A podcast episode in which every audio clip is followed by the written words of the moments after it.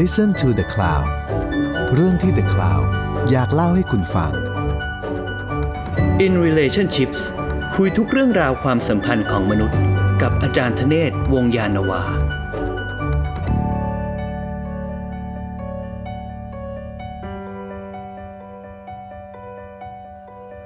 สวัสดีครับขอต้อนรับเข้าสู่รายการ In Relationship นะครับผมช้างน้อยกุญชร อยุธยาครับตอนนี้อยู่กับอาจารย์ธเนศ วงศ์ยานวาครับสวัสดีครับสวัสดีครับอาจารย์ครับครั้งที่แล้วเนี่ยเราคุยเรื่องอาจารย์ไปเที่ยวกับครอบครัวมาที่กัวเตมาลา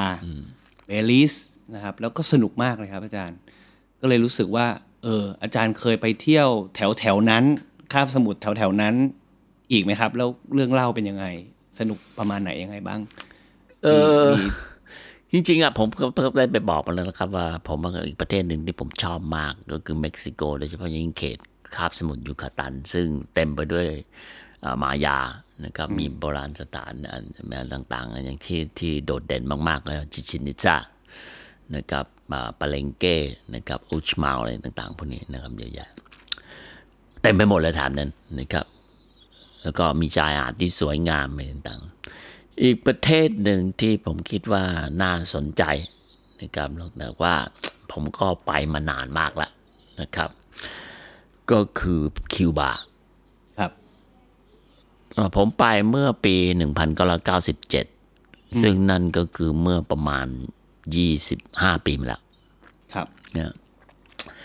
ตอนนั้นเนี่ยนะครับก็ไปด้วยเหตุผลที่เหตุผลของความรู้สึกอย่างหนึ่งก็คือว่าในบรรดาประเทศสังคมนิยมฝั่งด้านตะวันตกซีกโลกตะวันตกเนี่ยนะครับมันก็มีแค่คิวบาเป็นประเทศใหญ่ในแถบนั้นนะเพราะว่า1991เนี่ยโซเวียตเนี่ยมันดิสยูเนียนแล้วมันพังทลายแล้วกลายเป็นรัสเซียนะครับมันดิสยูเนียนไปเรียบร้อยนี่ก็1991ผมก็เลยหาทางไปนะครับแล้วก็ผมก็คิดว่าไอ้ประเทศไอ้ความเป็นสังคมนิยมเขาเนี่ยมันจะอยู่ได้นานแค่ไหนแล้วก็ในประวัติศาสตร์ที่ผ่านมาเนี่ยเราก็รู้ว่าคิวบานั้นเนี่ยนะครับเป็นหมุดหมายสำคัญของสงครามเย็นนะครับเพราะว่ารัสเซียเนี่ยก็เอาฐานจรวดนะครับไปตั้งนะครับที่คิวบาในปี1962ถึงนำไปสู่วิกฤตการณ์ที่เรียกว่าวิกฤตการณ์จรวด Cuban Missile Crisis นะครับในปี1962ที่มหาธิบดีจอห์นเอฟเคนเนดีเป็นมาแล้วก็ตึงเครียดมากว่ามันจะเกิดสงครามนิวเคลียร์อะไรต่างๆเพราะฉะนั้นเราก็จะเห็นนะครับคำเปรียบเปรยที่เกิดขึ้นจากสถานการณ์ความขัดแย้งและสงครามที่เกิดขึ้นในยุโรปตะวันออกตอนนี้นะครับเพราะว่าทุกคนก็จะหวาดกลัวถึงเรื่องสงครามนิวเคลียร์นะครับก็อารมณ์เหมือนตอนนี้รัสเซียยูเครนอะไรซึ่งตอนนั้นนะที่ผมไปเนี่ยนะครับมันเป็นช่วงเวลาซึ่งคิวบาประสบปัญหาอย่างมากนะครับซึ่งตอนนี้ก็เช่นกันในขณะเนี้ยในนะครับในปี2022แล้วในช่วงนี้นะคิวบาก็ประสบปัญหาคล้ายๆกันนะก็หนักข้อทีเดียวนะครับปีที่แล้วก็มีการเดินกระบวนประท้วงเลยนะครับแล้วก็รัฐบาลสังคมนิยมซึ่งก็นะครับจับคนพวกนี้ไปกักขังนะครับขังโดนไปเป็น10-20 ปีอะไรก็ว่ากันไปเนี่ยทีนี้ในช่วงนั้นเนี่ยนะครับเราก็จะเรียกกันว่าช่วงSpecial Period ทางประวัติศาสตร์เนี่ยเราก็จะถือว่า1991ก็คือการล่มสลายของสังคมนิยมโซเวียตนะครับจนถึงประมาณปี2000นะผมไปปี97มันคืออะไรครับ Special Period ก็คือเวลาที่คาสโตรนั้นบอกว่าเราอยู่ในสภาวะของความยุ่งยากนะครับที่เหมือนกับเราอยู่ในสภาวะสงครามแต่ไม่มีสงครามเพราะฉะนั้นอาหารปันส่วนเนื่องจากว่าตั้งแต่1959นะครับที่ฟิเดลนะครับฟิเดลคาสโตรเออร์เนสโตเชเกวาร่านะครับคาเมล่าเซียนโฟโกอะไรพวกนี้ซึ่งเป็นผู้นำในการทำสงครามกองโจรล้มรัฐบาลเผด็จการนะครับบัติสตาซึ่งได้รับการสนับสนุนจากสหรัฐเนี่ยนะครับ ในปี1959เนี่ยนะก็ขึ้นมามีอำนาจนะแล้วก็เราก็คงทราบว่ามีอำนาจกันมาตลอดจนแม้กระทั่งในพรรคเดียวในแบบในปัจจุบันนี้ถึงแม้ว่าคาสโตรจะลงจากอำนาจไปตั้งแต่ครึ่งหลังของทศวรรษ 2000 นะครับต้นๆนะครับแล้วก็จากนั้นก็เปลี่ยนมาเป็นเราก็อยู่มาอีกประมาณ12ปีนะครับ2018ประมาณนี้นะผมจำไม่ผิดนะแล้วก็มันก็เป็นปัญหานะครับเป็นไม้เบื่อไม้เบาอเมริกาก็แซงชั่นนะครับปิดล้อมในทางเศรษฐกิจนะครับที่เราเรียกว่าอาวุธในทางเศรษฐกิจที่ปัจจุบันนี้นิยมใช้มากๆนะครับเช่นสหรัฐอเมริกาก็ใช้กับอิหร่านนะครับตั้งแต่ปี1979จนถึงปัจจุบันนี้คิวบาก็โดนมาก่อนเวลาอาจารย์บอกแซงชั่นเนี่ยพออธิบายให้เราเข้าใจได้ไหมก็คุณไม่ส่งนะครับไม่ค้าขายด้วยไม่ส่งทุกอย่างนะครับตัดนะครับขายสารพันอะไรต่างๆนะครับยึดทรัพย์สินของดินแดนนั้นๆที่เป็นเจ้าของหรืออะไรต่างๆไม่ค้าขายกันไม่อะไรตัวเพราะฉะนั้นเนี่ยพอเนื่องจากคิวบาก็เป็นประเทศยากจนนะครับไม่ได้ร่ำรวยเลยมันก็ต้องพึ่งสิ่งที่เราเรียกว่า hard currency ก็คือดอลลาร์หรืออะไรต่างๆประเทศพวกนี้ก็เพราะฉะนั้นพอคุณไม่พอสังคมนิยมโซเวียตเนี่ยมันล่มสลายซึ่งเมื่อก่อนนี้มันก็จะได้ข่าวสาลีมันจะได้อาหารได้น้ำมันอะไรต่างๆพวกนี้มาเนี่ยนะครับมันก็จะประสบปัญหาขึ้นมาทันทีนะครับมันก็จะต้องปันส่วนนะครับแล้วก็ทุกสิ่งทุกอย่างนั้นเนี่ยนะครับก็จะเริ่มชีวิตลำบากเข้าคิวน้ำมันไม่มีก็จะเห็นได้อย่างหนึ่งก็คือคิวบาก็หันไปขี่จักรยานนะแล้วก็จักรยานก็จะเต็มนะครับก็จะเยอะอีกอันหนึ่งก็คือคุณใช้รถมาในปีไหนครับประมาณไหนเนี่ยนะครับช่วงนี้ผมไปนะถ้าได้ชนบทแล้วเราก็จะเห็นนั่งรถมากันเลยแต่ภาพที่ผมเคยเห็นในนั่นคือโซเชียลก็คือมีรถเก่าๆใช่มันมีรถเก่าๆอันนี้มันเป็นมรดกตกทอดจากการที่อเมริกันเนี่ยมันสังชั่นใช่ไหมครับแล้วทุกสิ่งทุกอย่างเนี่ยมันทำให้เหมือนกับทุกอย่างทุกอย่างในคิวบาเนี่ยนะมันแช่แข็งไว้ในการเวลาเพราะฉะนั้นก็จะเป็นที่โปรดปรานของนักท่องเที่ยวมากในการที่คุณจะไปได้เห็นรถ1,950 พันอะไรต่างๆพวกนี้ผมยังเคยมีโอกาสนั่งรถยนต์คันหนึ่งในปี1900อายุก็คือ1932ก็คือรถไม่ได้นำเข้าอะไรใหม่ก็ใช้รถเดิมซ่อมไปซ่อมมานะครับแบบประเทศด้อยพัฒนาคุณไปหากึ่งเอาหล่อเอาอะไรก็ว่ากันไปนะมันก็ไปมันก็โอเคนะครับอะไรอะไรบางอย่างก็อาจจะหาได้อะไรอย่างเงี้ยแต่ในประเทศพวกนี้นะครับในละตินอเมริกาที่ผมเดินทางมาผมก็คิดว่าพวกนี้ช่างเขาเก่งนะเขาก็สามารถที่เหมือนช่างไทยอ่ะนะครับต้องอยู่รอดอ่ะมันก็ต้องอยู่รอดไปโมไปกึ่งอะไรนะครับเอาพวกนี้มาผมก็เคยนั่งคันนึงปี1932นะนึกภาพรถปี1932เหมือนกับหนังแบบแก๊งสเตอร์อะไรอย่างเงี้ยนะครับเราก็จะไปทีนี้เพราะฉะนั้นมันก็จะมีรถม้ามีอะไรต่างๆเพราะนั้นทุกสิ่งทุกอย่างอาหารก็จะปั่นส่วนนะครับคิวบานั้นเนี่ยก็ต้องการเงิน hard currency เพราะฉะนั้นก็จะเปิดทัวริซึมก็จะเป็นผลพวงของการเปิดประเทศในการที่คุณจะเอานักท่องเที่ยวพวกนี้เข้ามาเพราะคุณต้องการเงินซึ่งก็เป็นส่วนธรรมดาเพราะว่านี่คือกลไกสำคัญของการขยายตัวของเศรษฐกิจภาคบริการอยู่แล้วนั่นแสดงว่ารายได้หลักๆเขาก็มาจากการท่องเที่ยวด้วยไหมครับส่วนหนึ่งก็จะมาจากการท่องเที่ยวคิวบาก็จะมีเมื่อก่อนนี้ก็จะส่งน้ำตาลออกนะครับอะไรต่างๆพวกนี้แล้วก็แน่นอนที่มีชื่อเสียงอันหนึ่งก็คือซิก้าแล้วก็นี่ก็นึงก็คือเมื่อกี้ที่ผมบอกว่าช่วงนี้มีปัญหานะครับก็คือการแซงชั่นเอมบาโก้ครับลำคิวบาแล้วก็ลำคิวบันซิก้าในสหรัฐคือไม่รับไม่ซื้ออะไรต่างๆพวกนี้เพราะฉะนั้นมันก็ประสบปัญหานี่คือรายได้เราก็รู้ว่าซิกาคิวบาก็มีชื่อเสียงมากของโลกใช่ไหมครับนั่นแล้วก็ลำก็มีชื่อเสียงตลอดเวลาพอขายไม่ได้ปุ๊บก็ลำบากขายไม่ได้ปุ๊บก็ลำบากเพราะฉะนั้นเนี่ยเราก็ถ้าลองเข้าไปดูในเน็ตนะครับเราจะเห็นนะครับภาพที่เรา Special Period พวกนี้มันก็จะเหมือนตอนนี้น้ำมันเนี่ยมันถูกตัดจากช่วงนี้นะครับมันก็จะคล้ายๆกับช่วงที่ผมไป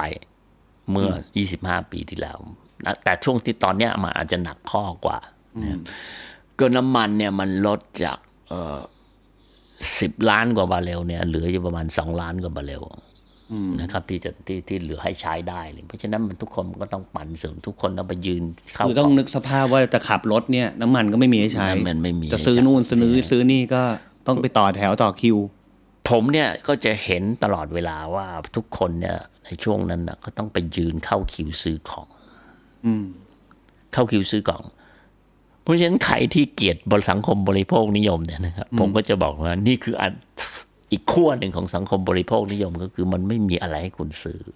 ทุกคนก็จะต้องมาแย่งกันนมข้นรองเท้าผ้าใบอะไรต่างๆพวกนี้นะครับเอาง่ายๆสมมุติเนี่ยหมอผ่าตัดในสมัยผมไปเนี่ยรายได้เนี่ยประมาณ$25ต่อเดือนโอ้โห25แต่ถ้ารองเท้าผ้าใบมาจากอเมริกาหรือจากไหนที่เขาตามยี่ห้อหลังๆเนี่ยคู่หนึ่งตกประมาณ30กว่าเหรียญแล้วคุณไม่ใช่คุณซื้อได้นะคุณต้องไปยืนคิวแล้วร้านในเวลามองเข้าไปเนี่ยท่านจะไม่มีอะไรถ้าใครพอนึกภาพร้านขายของที่เป็นตู้กระจกที่ไม่ได้เป็นแบบโอเพนเชลฟ์เป็นตู้กระจกผมไม่รู้มีใครทันไหม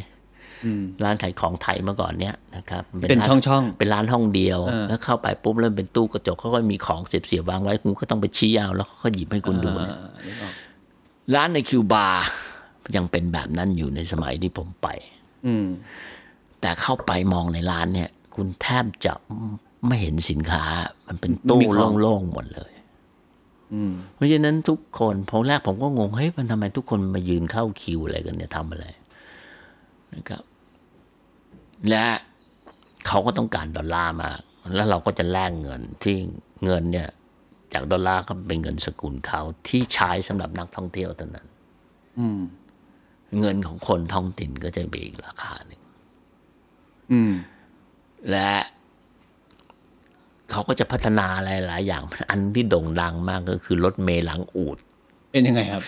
คือมันก็จะคล้ายรถเทรลเลอร์อย่างเงี้ยรถ18ล้ออย่างเงี้ยแทนที่คุณจะเอามาบรรทุกของนะแทนที่คุณจะเป็นตู้คอนเทนเนอร์คุณก็มาคอนเวิร์ตใหม่ทำเป็นแบบให้คนรถเมล์ขึ้นให้เป็นคนโดยสารขึ้นไปเหมือนกับเอาคนยัดขึ้นไปเนื่องจากน้ำมันคุณนั่นหรือไม่มันถ้าไปต่างจังหวัดเนี่ยเราก็จะต้องกระโดดรถขึ้น6ล้อ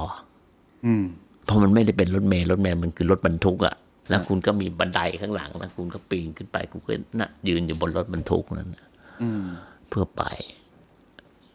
ซึ่งสำหรับผมเลยผมก็จะเฉยๆนะเพราะว่าเวลาผมเที่ยวนาเตียนอเมริกาเวลาผมโบกรถสมัยก่อนเนี่ยมันก็จะยังอยู่ในสภาพแบบนี้เหมือนกัน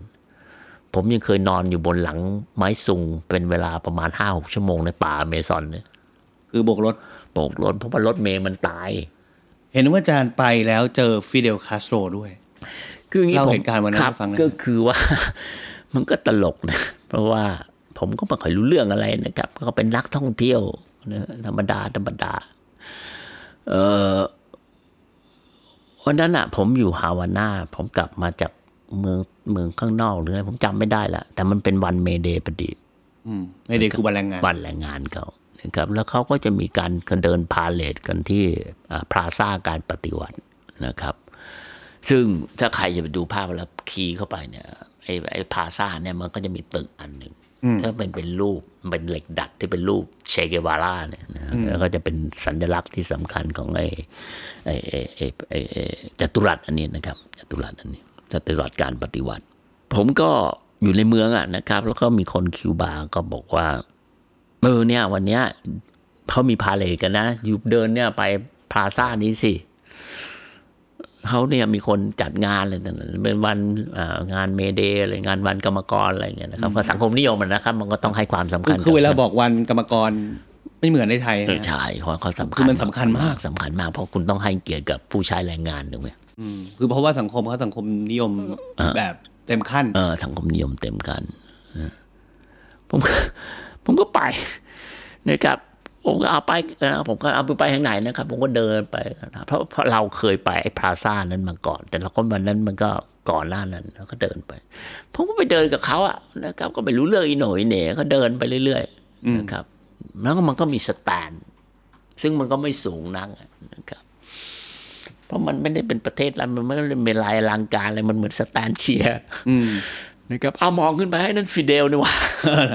นะครับก็ยืนโบกไม้โบกมือแบบอะไรเนี่ย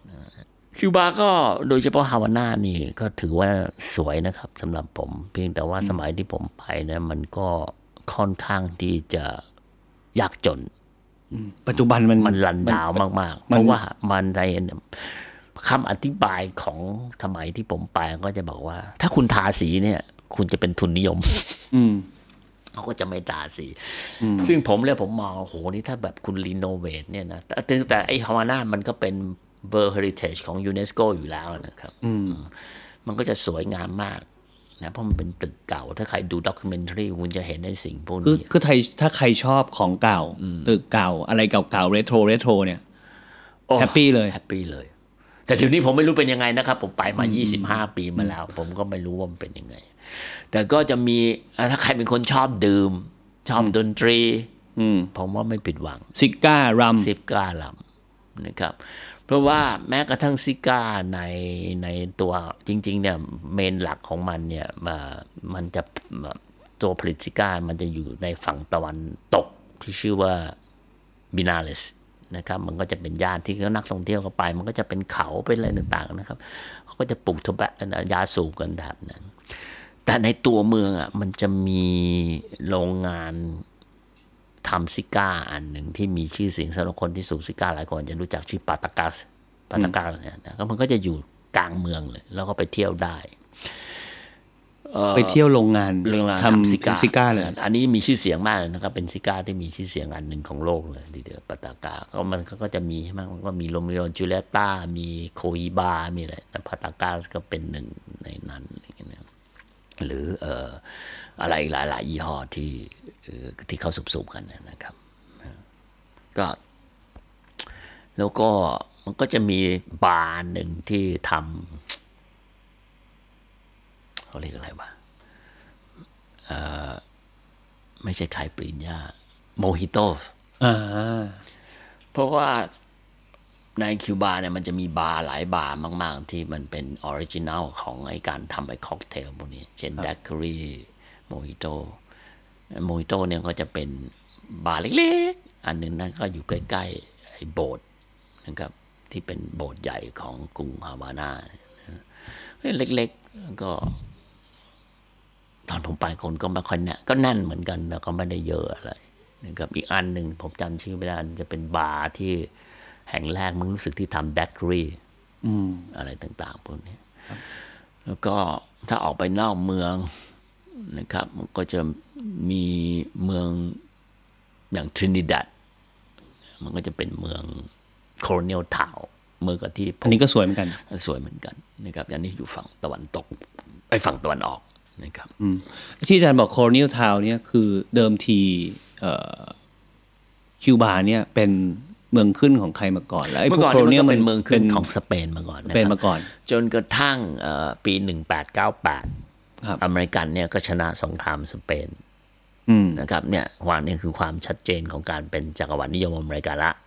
นะครับสเปนพอชนะปังปุ๊บสเปนก็เสียคิวบานะครับแล้วก็อีกอันหนึ่งที่ชัดก็คือการได้ฟิลิปปินส์มาเพราะฉะนั้นตั้งแต่1902อเมริกันก็จะเข้าไปมีบทบาทต่างรัฐบาลมีอะไรต่างๆพวกนี้แล้วก็จะเข้าไปมีแล้วก็อย่างเช่นในปัจจุบันนี้คงเคยได้ยินฐานทัพที่ชื่อว่ากวนตานาโมที่เขาเอาไอ้พวกที่ถูกจับในสงครามอ่าว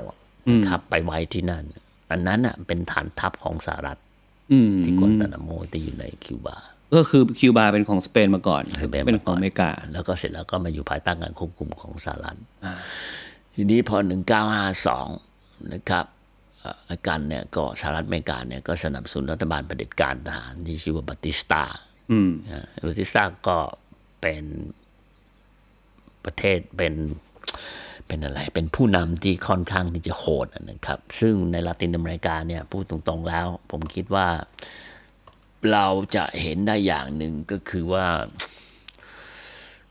มันค่อนข้างที่จะลบกันอย่างรุนแรงแล้วพูดไงดี โหดร้ายครับนะครับเช่นในการละเมิดสิทธิมนุษยชนในรัฐบาลเผด็จการทหารออกุสโตปิโนเช่ในการล้มรัฐบาลซาวาดอร์ อาเยนเดในปี1973ไอ้บาติสตาหรือชื่อเต็มเขาเนี่ยนะครับก็ฟูเจนซิโอบาติสตาเนี่ยก็ปกครองนะครับซึ่งได้รับการสนับสนุนจากรัฐบาลสหรัฐนะครับตั้งแต่ปี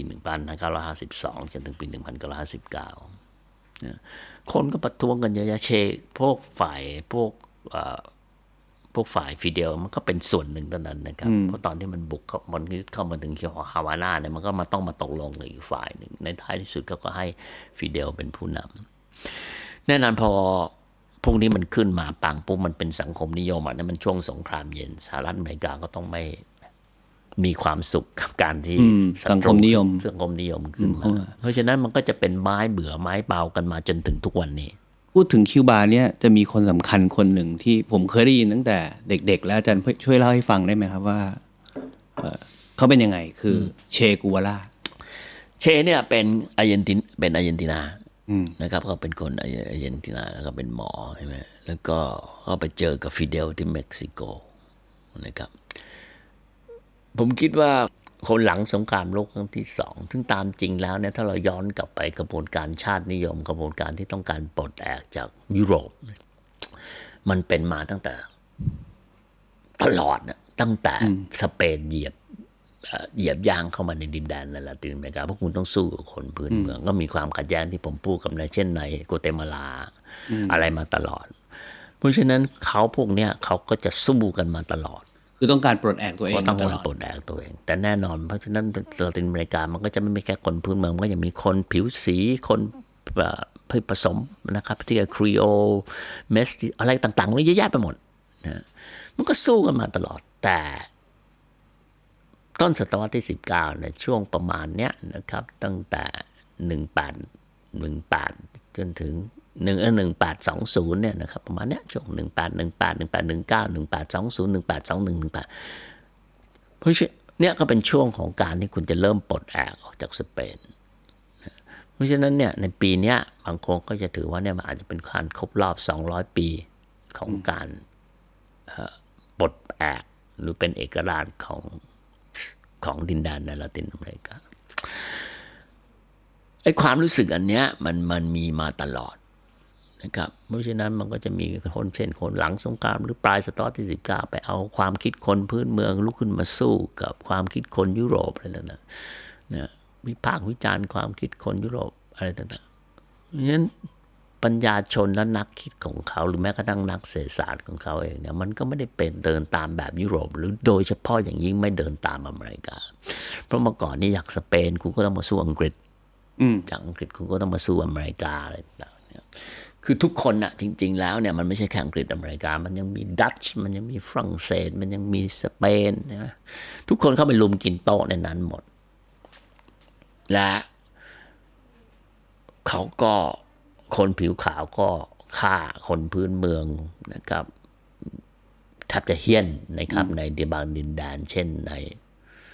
อาร์เจนตินาก็จะมีแต่คนผิวขาวพูดง่ายๆเวลาคุณพูดถึงอเมริกาตอนนี้คุณก็แทบไม่เคยได้ยินว่า มันมีคนพื้นเมืองอินเดียนนะครับที่อยู่มันก็กลายไปปลูก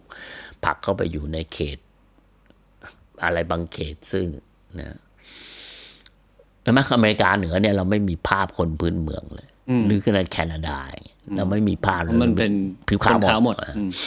แต่ในกัวเตมาลานี่อย่างที่ผมบอกมันไม่ใช่มันอย่างนั้นหรือในเอกวาดอร์ในโบลิเวียในเปรูอะไรต่างๆพวกนี้เพราะว่ามันขับไล่ได้ไม่หมดหรืออย่างในเฮติในพวกนี้มันกวาดเรียบคนพื้นเมืองนี่มันตายหมดนะครับเพราะฉะนั้นมันก็เราถึงพูดว่าปริมาณคนพื้นเมืองที่ตายไปเนี่ยมันอาจจะสูงถึงประมาณ500 ล้านคนนะครับที่เพราะฉะนั้นมันเต็มไปด้วยดินแดนที่มันเต็มไปด้วยความถ้าไปดูแล้วมันก็จะรู้สึกว่าถ้าเข้าใจประวัติศาสตร์แล้วคุณก็จะเห็นนะว่ามันเต็มไปด้วยความหดหู่ทำไมมันถึงต่อต้านอเมริกันทำไมถึงอะไรต่างๆพวกเนี้ยอยากต่อต้านเป็นด้วยความอยากต่อต้านมันก็รู้สึกกันตลอดเวลาแล้วก็ไม่ชอบระบบเศรษฐกิจแบบอเมริกันอะไรต่างๆมันก็เป็นความลักลั่นในขณะเดียวกันก็ หนีสหรัฐอเมริกาไม่พ้นนั่นคือดินแดนของเขาภายใต้อันนั้นที่เขาเรียกว่า sphere of influence เขตอิทธิพลของเขาคุณจะหลุดไปได้ยังโอ้มันก็เป็นความลักลั่นอะไรต่างๆพวกนี้อยู่ตลอดเวลา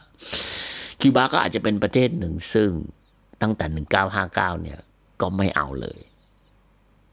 นะครับก็สามารถที่จะปกครองภายใต้รัฐสังคมนิยมวันนี้เอาได้ตลอดถึงแม้ว่าในปัจจุบันนี้คนหลายคนอาจจะอยากออกนอกประเทศแล้วก็แน่นอนหลังจากล้มรัฐบาลบัติสตานะครับมันก็จะมีคนจำนวนมากซึ่งส่วนใหญ่ก็จะเป็นคน middle class upper class ก็หนีไปอยู่อเมริกาอะไรต่างๆพวกนี้นะครับแล้วก็ปี1959ก็คือโดย2502เชกุล่าเนี่ยใช่เชก็เป็นคนหนึ่งในนั้นทีนี้เชก็ขึ้นมามีบทบาทมีกิจกรรมอะไรต่างๆนะครับก็อย่างที่หลายคนอาจจะพอทราบหนึ่งในหน้าที่สำคัญก็คือเชนั้นเป็นผู้ว่าแบงก์ชาตินั่นเนี่ยในแบงก์โน้ตของคิวบารุ่นโน้นฮะมันจะมีลายเซ็นเขียนว่าเชเฉยๆเขาก็มีเรื่องตลกที่เล่ากันให้ฟังว่านะครับตึกประมาณทั้ง20กว่าชั้นเนี่ยนะทุกคนเขาไปถามเชบอกว่าอยู่จะเอาลิฟต์ยี่ห้อไหนอะไรเงี้ยเจก็บ่ายเบี่ยงอยู่นั่นแหละในที่สุดเจมันบอกว่า20กว่าชั้นทำไมมึงจะเดินไม่ได้กูยังเดินได้เลย สรุปไม่มีลิฟต์ คือก็เป็นคนแบบเนี้ยนะครับแล้วก็ลองนึกภาพนะครับว่าตึก20กว่าชั้นอยู่ก็เดินออกกำลังกายทุกวันนะครับ อะไรแบบเนี้ยเขาก็แล้วเสร็จแล้วตอนหลังเขาก็ไปก็ไม่ชอบกับชีวิตแบบนี้ก็อยากไปเป็นนักปฏิวัติก็เดินทางเข้าไปในแอฟริกาไปทำสงครามกองโจรในแอฟริกาไปปลดแอกประเทศอื่นอีกปลดแอกประเทศอื่นเพราะคิวบันต้องการเอ็กซ์พอร์ตการปฏิวัติก็เหมือนเป็นคนที่อินสปายคนทั่วลาตินอเมริกาคนรุ่นผมมากๆนะคนที่เป็นบูมเมอร์เพราะว่าจริงๆแล้วเนี่ยหลัง14ตุลาเนี่ยเขาก็เอาเชมาเป็นตัวไอคอนสำคัญในการปลุกเราขบวนการคนรุ่นหนุ่มคนหนุ่มสาวหลัง14ตุลานะครับจากนั้นเชก็กลับมานะครับก็ไปลบตัดสินใจนะครับก็เข้ามาทำการต่อสู้นะครับกับจักรวรรดินิยมนะครับซึ่งตอนนั้นอเมริกันเป็นจักรวรรดินิยมในสายตาของคนพวกนี้นะผมคิดว่าเทอมพวกนี้ก็หายตบแล้วหมายได้จากไปหมดแล้วนะครับไม่มีใครใช้คำพูดอะไรแบบนี้แล้วนะอาจจะมีบ้างเล็กน้อยนะครับผมคิดว่ามันหมดยุคไปแล้วนะครับเราจะไม่มองแบบนี้นะเชก็ไปที่โบลิเวียนะครับก็ลบอะไรต่างๆพวกนี้นะในที่สุดก็ถูกจับได้นะครับเพราะว่ากองกำลังมันเหลือน้อยนะครับคนสำคัญคนหนึ่งที่เข้าไปร่วมกับเชก็เป็นปัญญาชนคนสำคัญของฝรั่งเศสนะครับซึ่งชื่อริจิสเดเบก็ถูกจับก่อนเชก็พอถูกจับได้นะครับเขาก็ตัดสินใจยิงทิ้งตรงนั้นนะครับก็เนี่ยเดือนตุลาคมเนี่ยนะครับครบรอบนะครบรอบ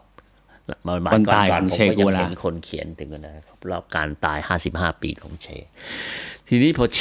ถูกยิงปางปุ๊บนะครับก็จะมีรูปอันหนึ่งที่เราก็จะเห็นกันอยู่ถ้าคุณไปดูเนี่ยเดี๋ยวเราคีย์เข้าไปใน Google บอกว่าร่าง The Body ของเชเนี่ยนะครับมันก็จะเป็นพวกทหารโบลิเวียก็จะมาค่ายต้องมา identify ว่าใช่เชไหมอะไรต่างๆพวกนี้รูปเนี้ยมันก็จะกลายเป็นรูปที่ไอคอนิกอีกรูปหนึ่งเหมือนกับรูปเชที่เราเห็นเนี่ยที่กลายมาเป็นรูปหลังรถบรรทุกนะครับที่คนถ่ายเนี่ยถ่ายที่ในกรุงฮาวาน่าจริงๆอ่ะรูปมันจะต้องติดต้นปาล์มต้นหนึ่งนะครับแล้วมันก็จะตัดออก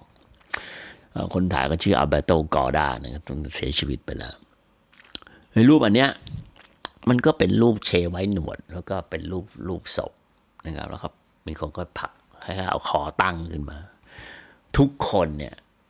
คนจำนวนมากเมื่อเห็นรูปเนี่ยก็จะเอาไปนึกถึงภาพของแอนเดรีย แมนเทกนาเนี่ยนะครับเป็นรูปพระเยซูคือรีเลทกันใช่เป็นรีเลทกันคนมันเห็นปุ๊บเนี่ยนะครับ มันก็จะคิดถึงนี่เลย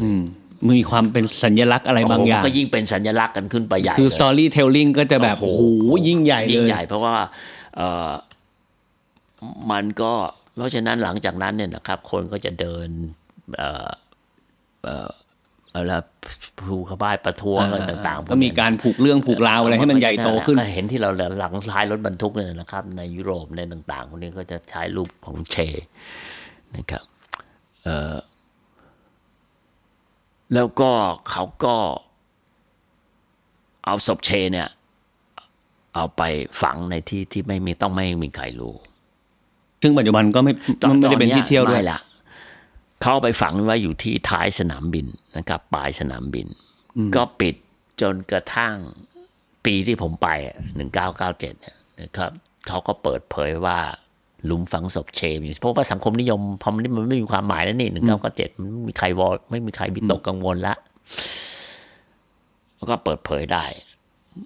เพราะว่าบุคคลพวกนี้คุณไม่สามารถที่ในทางยุทธศาสตร์ของฝ่ายโลกเสรีเนี่ยคุณไม่สามารถที่จะปล่อยให้ศพพวกนี้อยู่ในที่ใดที่หนึ่งได้เพราะไม่งั้นคนเนี่ยจะมาสักการะแล้วนี่สักการะไหมฮะก็ไม่รู้ว่าศพอยู่ที่ไหนไงแต่รู้ว่าอยู่บริเวณไม่มีใครรู้เลยศพมาเปิดเผยได้ว่าสถานที่นะมาเปิดเผยทีหลังพังผ่านไปแล้ว30ปีแล้วปัจจุบันก็คือปัจจุบันก็ศพก็อยู่ที่คิวบาไม่ได้เป็นที่ท่องเที่ยวไม่ได้เป็นอะไรก็ยังเป็นนะแล้วก็เขาก็เอาไปแต่ตอนนี้มันไม่มีความหมายแล้วถูกไหมเพราะคุณไม่มีคอมมิวนิสต์คุณไม่ต้องไปวอรี่คุณไม่ต้องวิตกกังวลเรื่องสักการะไม่ต้องวอรี่อะไรแล้วมันเป็นไรก็กลายเป็นสถานที่ท่องเที่ยวไปเพราะฉะนั้นมันก็ไม่มีพวกทหารเขาก็ที่ฆ่าเชหรือฝ่ายโลกเสรีที่วิตกกังวลว่าคนจะมาสักการะเชหรืออะไรต่างๆพวกนี้มันก็ไม่จำเป็นแล้วนี่ตอนนี้คุณจะไปอะไรมันไม่เรื่องมันผ่านไปแล้วคอมมิวนิสต์มันไม่มีแล้วนะครับสรุปถ้าไปเที่ยวคิวบาเนี่ยครับคนที่ชอบอะไรเก่าๆตึกเก่าๆรถเก่าอะไรที่มันโบราณหน่อยดนตรีเครื่องดื่มดนตรีรัมซิก้าฟินดนตรีแดนซ์พวกนี้นะครับแต่ในลาตินจะสนุกหมดนะแล้วคนเขาเป็นไงอาจารย์ลื่นเริงไหมคนก็น่ารักครับผมถือว่ามีอยู่วันหนึ่งผมอยู่ที่เมืองอะไรผมจำไม่ได้แล้วมันก็